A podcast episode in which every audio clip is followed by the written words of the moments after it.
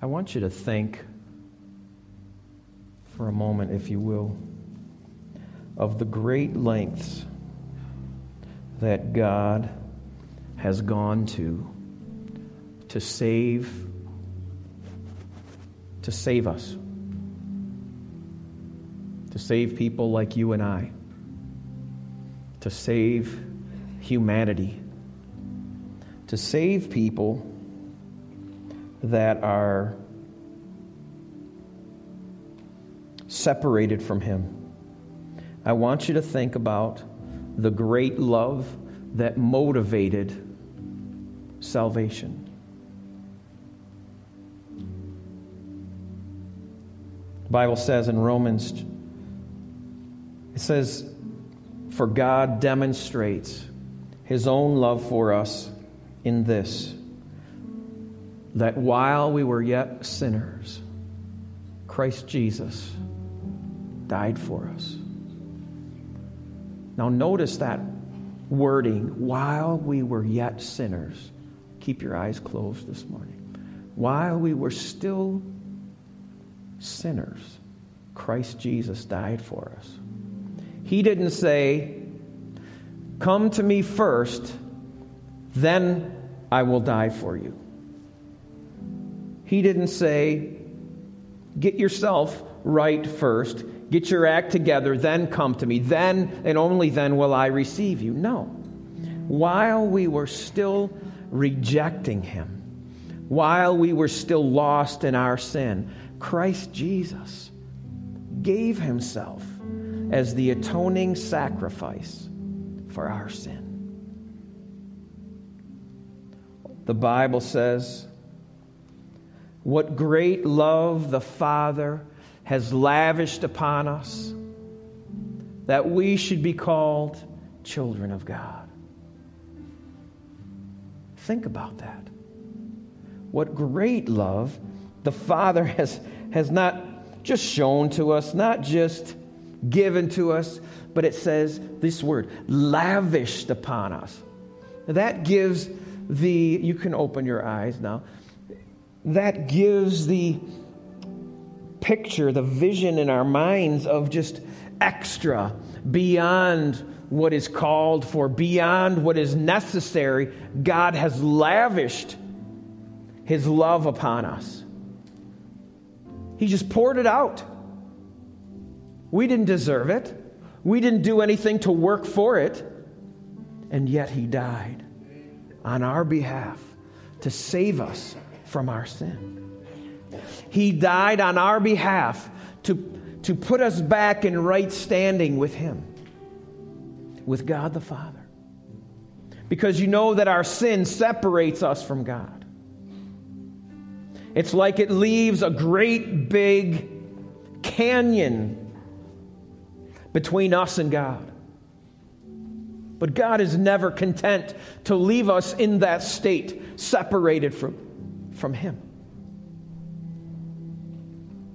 And the Bible says in John chapter 3, verse 16 For God so loved the world that he gave his only begotten Son, that whosoever should believe on him should not perish, but have everlasting life.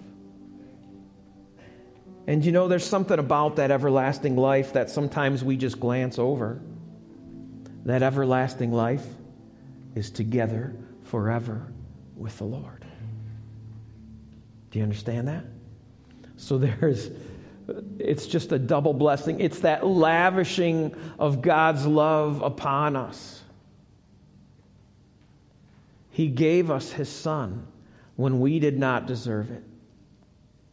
And His Son died in our place, a death that He did not deserve. Our sin was heaped upon him. And when he went to the cross, he carried all of that weight and all of our guilt and all of our sin and all of our transgressions and our disobedience and our evilness. He carried all of that to the cross with him. And when he was crucified, our sin was crucified as well. And when he died and he gave up his last breath, all of our sin was died, was dead as well. And when he was buried and placed in a tomb, our sin went there as well. Never to be risen again, but God the Father raised Christ Jesus from the dead, thus sealing our salvation in Christ Jesus the Lord. How great is the Father's love that is lavished upon us that we should be called his children of God. He calls us his children if we obey him, if we live with him, if we walk in his ways, we are his children. And so the question that I asked you to ponder as, as your eyes were closed is what great lengths the Father will go to to save those he loves. I think of Jonah. Do you remember the story of Jonah? Jonah, as you know and remember, was told by God, I want you to go to the city of what? Nineveh I want you to go to the city of Nineveh and tell them that I have seen their sin and their wickedness. And I want you to tell them that unless they correct this thing, turn from their evil ways, and turn to me, that I'm going to destroy that whole city and everything in it because it's so evil. And Jonah's like, whoa, whoa, whoa, wait a minute. You want me to do what? And so instead of obeying God, Jonah takes off in the opposite direction.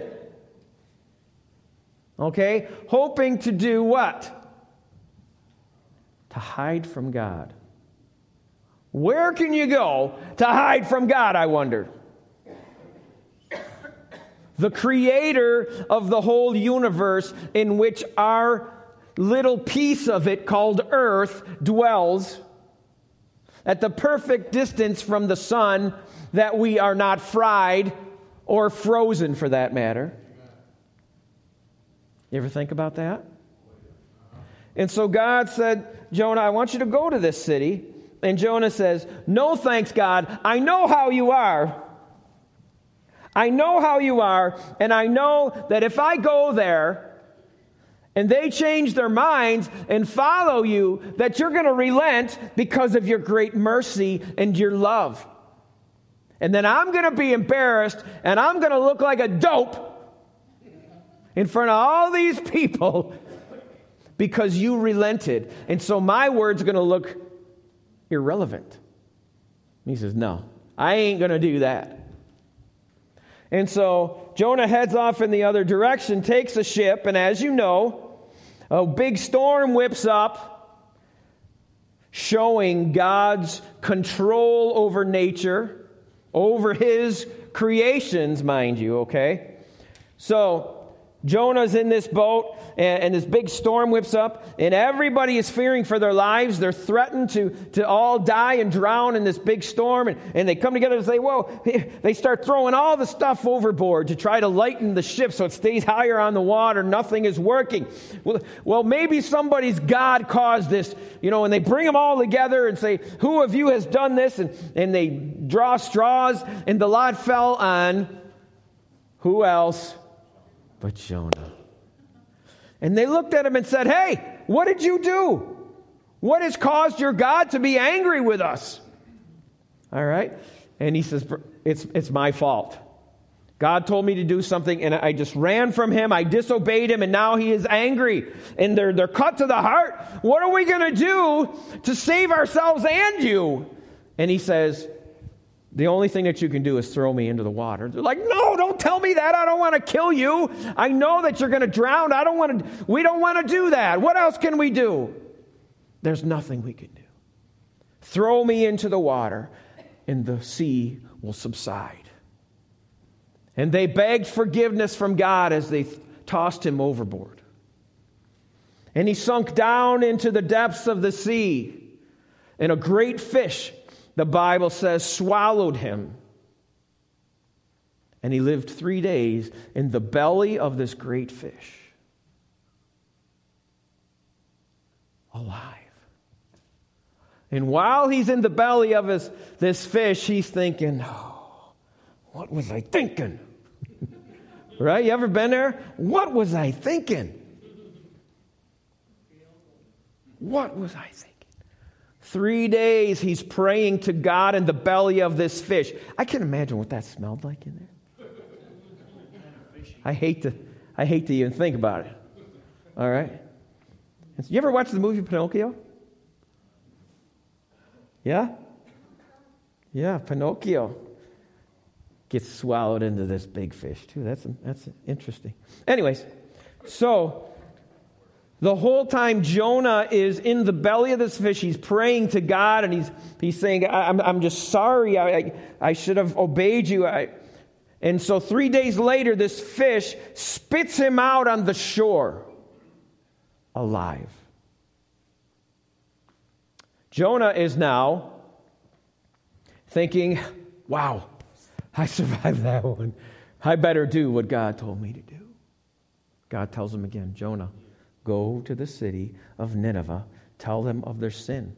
I'm aware of it, and I'm going to destroy them if they don't turn from their wicked ways, turn to me. They're going to be wiped off the face of the earth. So Jonah goes, still reluctant. But he goes and he preaches through the city from one end to the other, and he says, Hear the word of the Lord. The Lord is going to come and he's going to destroy the city if you do not turn from your wicked ways. And they're like, Whoa, hey, who are you? Who's this God that you serve, eh? Who is this one that's going to destroy our? So why was he going to destroy our? What did we do? And he begins to tell them of their sin and how it is against God. Well, they heeded his word and they turned from their sin like he said they would do, and God relented. God relented and saved that city. Why did God do that? You know, a lot of times the focus is on Jonah. But Jonah is not the focus of this story. The whole story is about God's great love for people.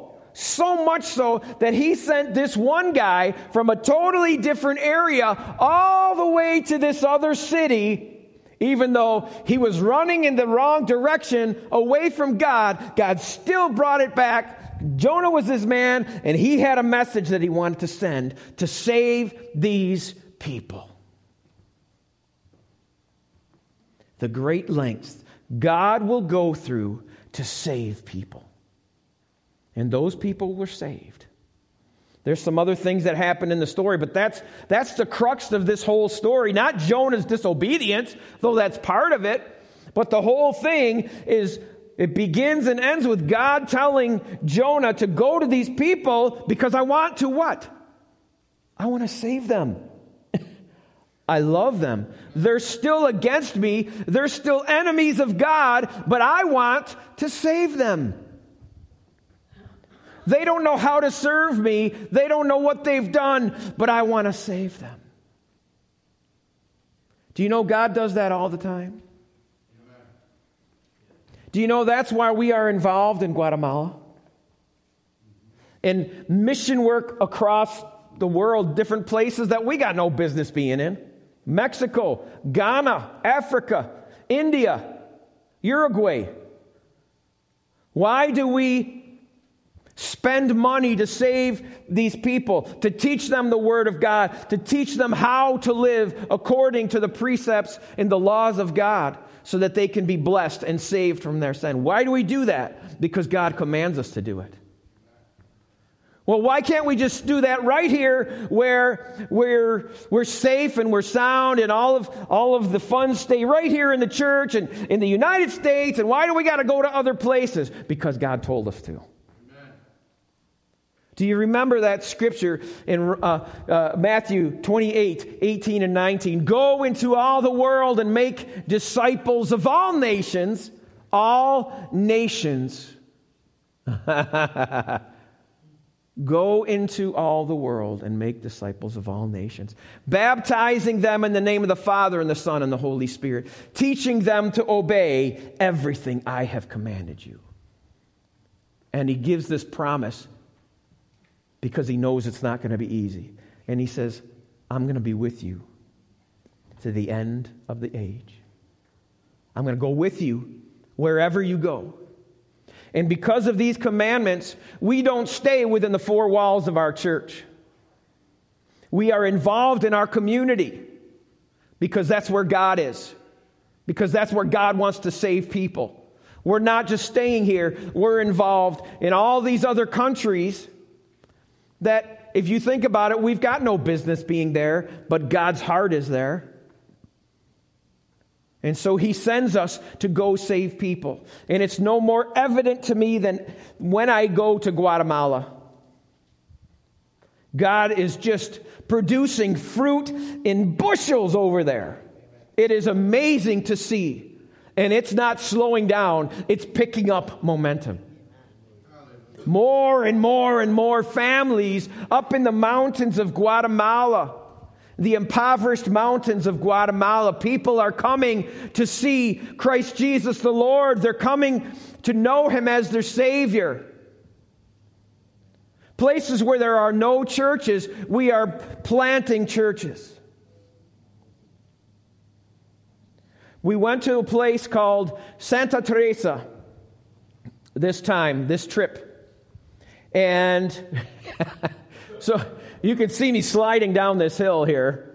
Um, Luis is at the bottom.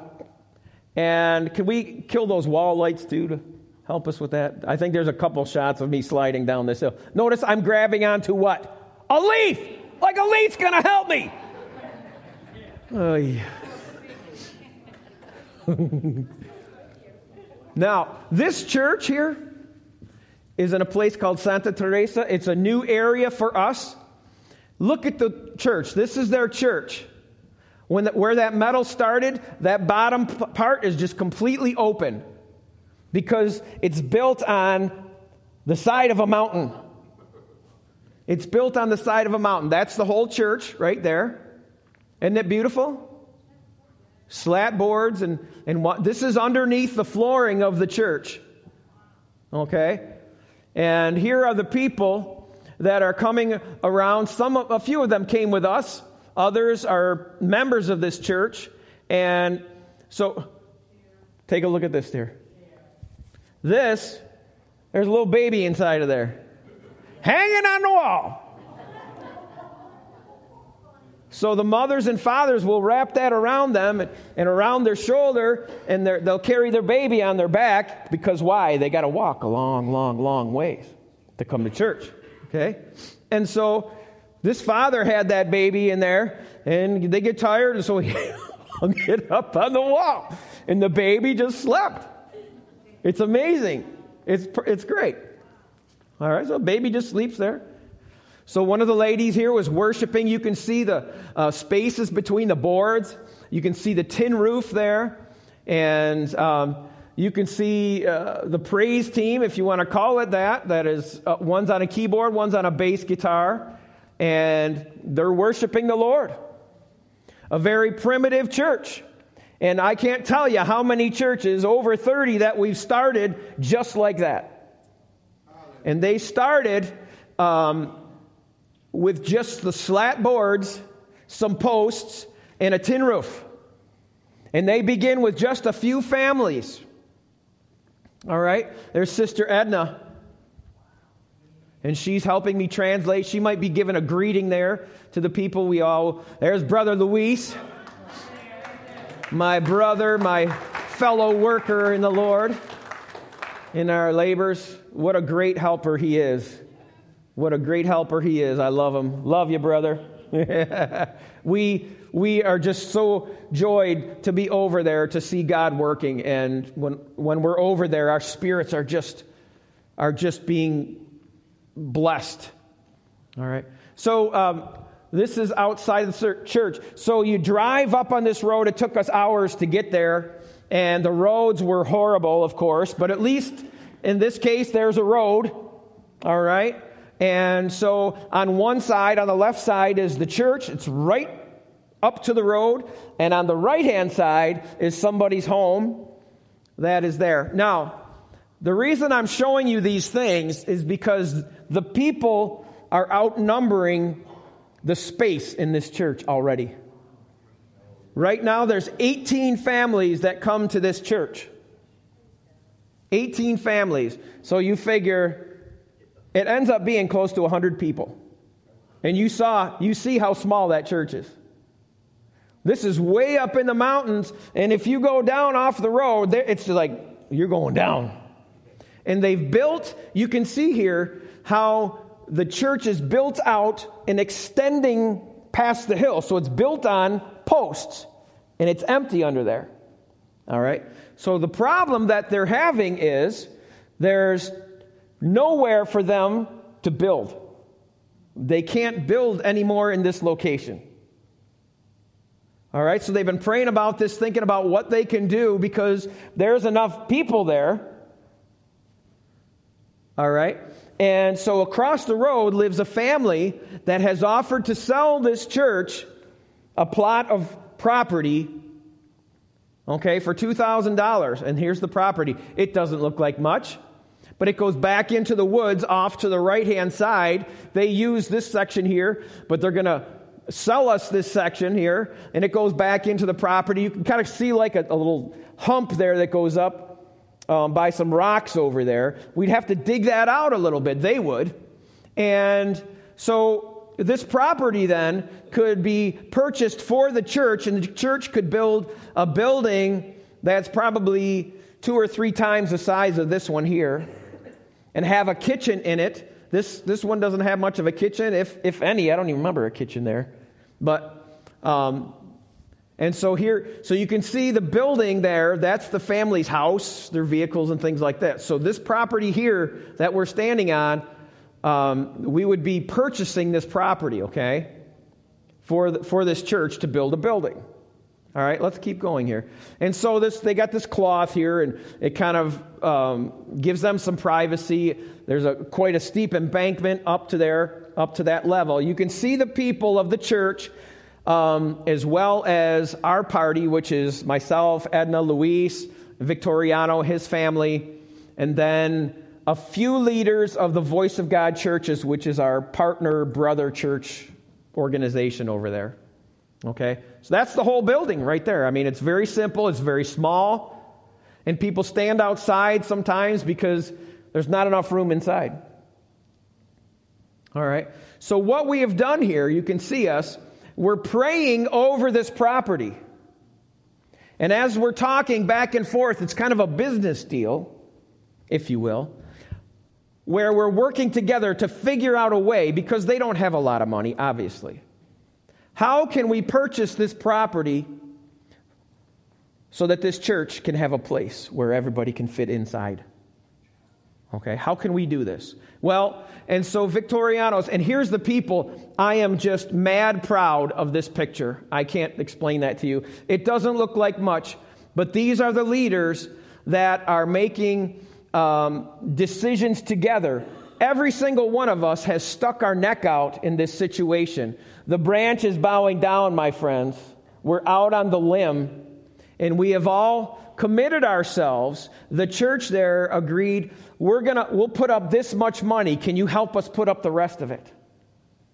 And so they've put up like maybe five or six hundred dollars, and that's all they can come up with. And so Francisco, who is directly in front of me with the glasses, he is the um, founder of the Voice of God churches over there that we work with. Um, where's Victoriano? Victoriano is next to him with the glasses on as well. He's the pastor, thank you, that we, um, that we support over there. Now, they have said, I'm not really sure where we're going to get the money from, but we're going to commit five or six hundred dollars to this. Can you help us with the rest of that? Can you come up with thirteen or fourteen hundred dollars? Look at this picture here. And I said, Brothers, Do we believe that God is giving us the opportunity here to purchase this property for this church? And we all did agree. The problem is that the property needed to be purchased in 12 days. The 12 days started before I even left the U.S. So by the time I got there, there was two days left, and basically the time was up when I got to the property here. Okay? This doesn't look like much. But I said, brothers, we should anoint this property. When my church was beginning, and some of and you can see in pictures out on our hallway, you can see pictures of us standing out right in this area right here. We're standing in a circle, and the storm clouds are above us all. Can you, will you, will you pray about it at least? Helping in this area to win souls. We have done this thing. You folks sitting here may not have heard of this very much. And this may be an odd thing for a Sunday morning. I'll give you that. But when it comes to souls, I will go to great lengths to go seek them out and to find them. And God has asked us and commanded us to do that very thing. There are two radio stations now in existence in Guatemala in the mountains because of situations that we are in, just like this and we committed to it. And the first thing that went up was just a tree. They went up a tree and they stuck a piece of metal rod up on the top of the tree, ran a wire down, and that was the antenna until we were able to do something more permanent and have an actual metal frame built. Is this the last one or is there more to come? Okay. So you see the need here. Can we partner together as people of God, recognizing a need in a foreign country that really doesn't involve us, except for the fact that God wants to save them, just like He did through Jonah? We can be Jonah to these people. So as you walk into this church, you get about six feet in into maybe a 20 foot deep church, and then you look down through the slats in the floor, and there's nothing there because it's built up that high. Okay? And I was okay until I knew that that was the case. but you could feel the floor bouncing as you were walking on it, couldn't you, brother? Yeah. But, I mean, if, if you get 60 or 80 people in there, that could be a dangerous. This is what it looks like underneath, okay? It's just empty under there. And so, what we want to do is to purchase the property directly across the street so that they can build a cement foundation, a block building. In Guatemala, nothing is permanent until it's block. And so, all of our churches that are up in the mountains Almost 90% of them are block. Why? Because it says, we're here to stay. We're not going anywhere. We're not temporary anymore. We're here to stay. And if we're here to stay, if this building is here to stay, God is here too. And He's not going anywhere. Brothers and sisters, there's 37 churches now in Guatemala Every single one of them, I won't say every single one, because some of them we acquired from, say, the Catholic denomination that they didn't want that church anymore. And so we're trying to purchase those and things like that. But most cases, we're planting churches in places where there is none to reach people because God cares about them. And I'm asking you to look beyond the fact that your pastor is, in essence, begging you for money. I'm asking you to look past the fact that I'm using a Sunday morning to show you something like this. I'm asking you to look past the fact that this is, we're straying from our normal way of doing things here. But I'll do it as often as I can in order to save some souls. And I'm pretty sure God would do the same. Okay? Why is a small church? Honestly, people, their churches over there have more people in them than we have right here. Okay? Why would a small church be involved in somewhere so far away? Because God asked us to. That's it. That's what God wants us to do. He has called us over there, and it's so evident when we go over there that God's heart is there. He loves those people in Guatemala, and for some reason, He's asked Alabama Full Gospel to be a liaison to them, to bring encouragement to them. And I'll tell you what, when we go over there, I'm just in awe. You'll go into the churches, and they've spread pine needles on the ground, on their dirt floors, in some cases, cement floors, so that the, the aroma when you walk in there smells like Christmas and they'll serve you sakik, a meal that is the best meal that they could offer you. And so, no matter where you go, we had sakik, didn't we, brother? Over and over and over and over and over. Why? Because it's the best that they could offer. Okay? They are so encouraged. And over and over and over, we hear them say things like this Thank you for caring enough to come. Thank you for caring enough to bring the word to us. These pastors, they don't have college teaching, they, they have a Bible. In some cases, when we first started out, they didn't even have a whole Bible. Okay?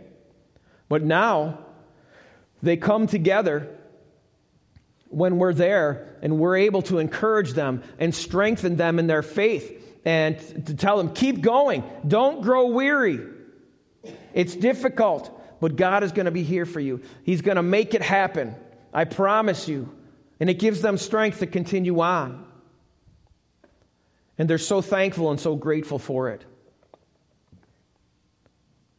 So I ask you today can we partner together as the family of God at Alabama Full Gospel to come up with that 1400 bucks. And here's the risky thing for us. We got a lot of stuff around here that needs doing. Okay? We're going to be putting some bathrooms in and a security room over here because we're outgrowing all the stuff that we got right now. All right? There's a lot of things that we need to have done. And so it's risky because we're, in a sense, we could be taking away from money that we could be making to help with those projects, okay? So we're taking away from stuff that we need done here. But I believe that if we do this, that God's going to take care of the other stuff. That is the way that God has always done things here at Alabama. If we're concerned about His things, He takes care of our things. And look at here we are. Look at the building we are in. And all of this is debt free for the grace of God and to display his mighty power and his name. But he asks us to step out in faith first. Can we partner together to do this? John, are you? ASAP. yeah. okay. Okay.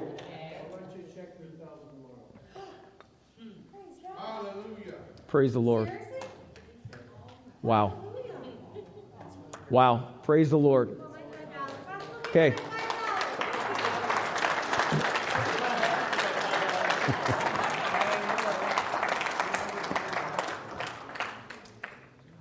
wow.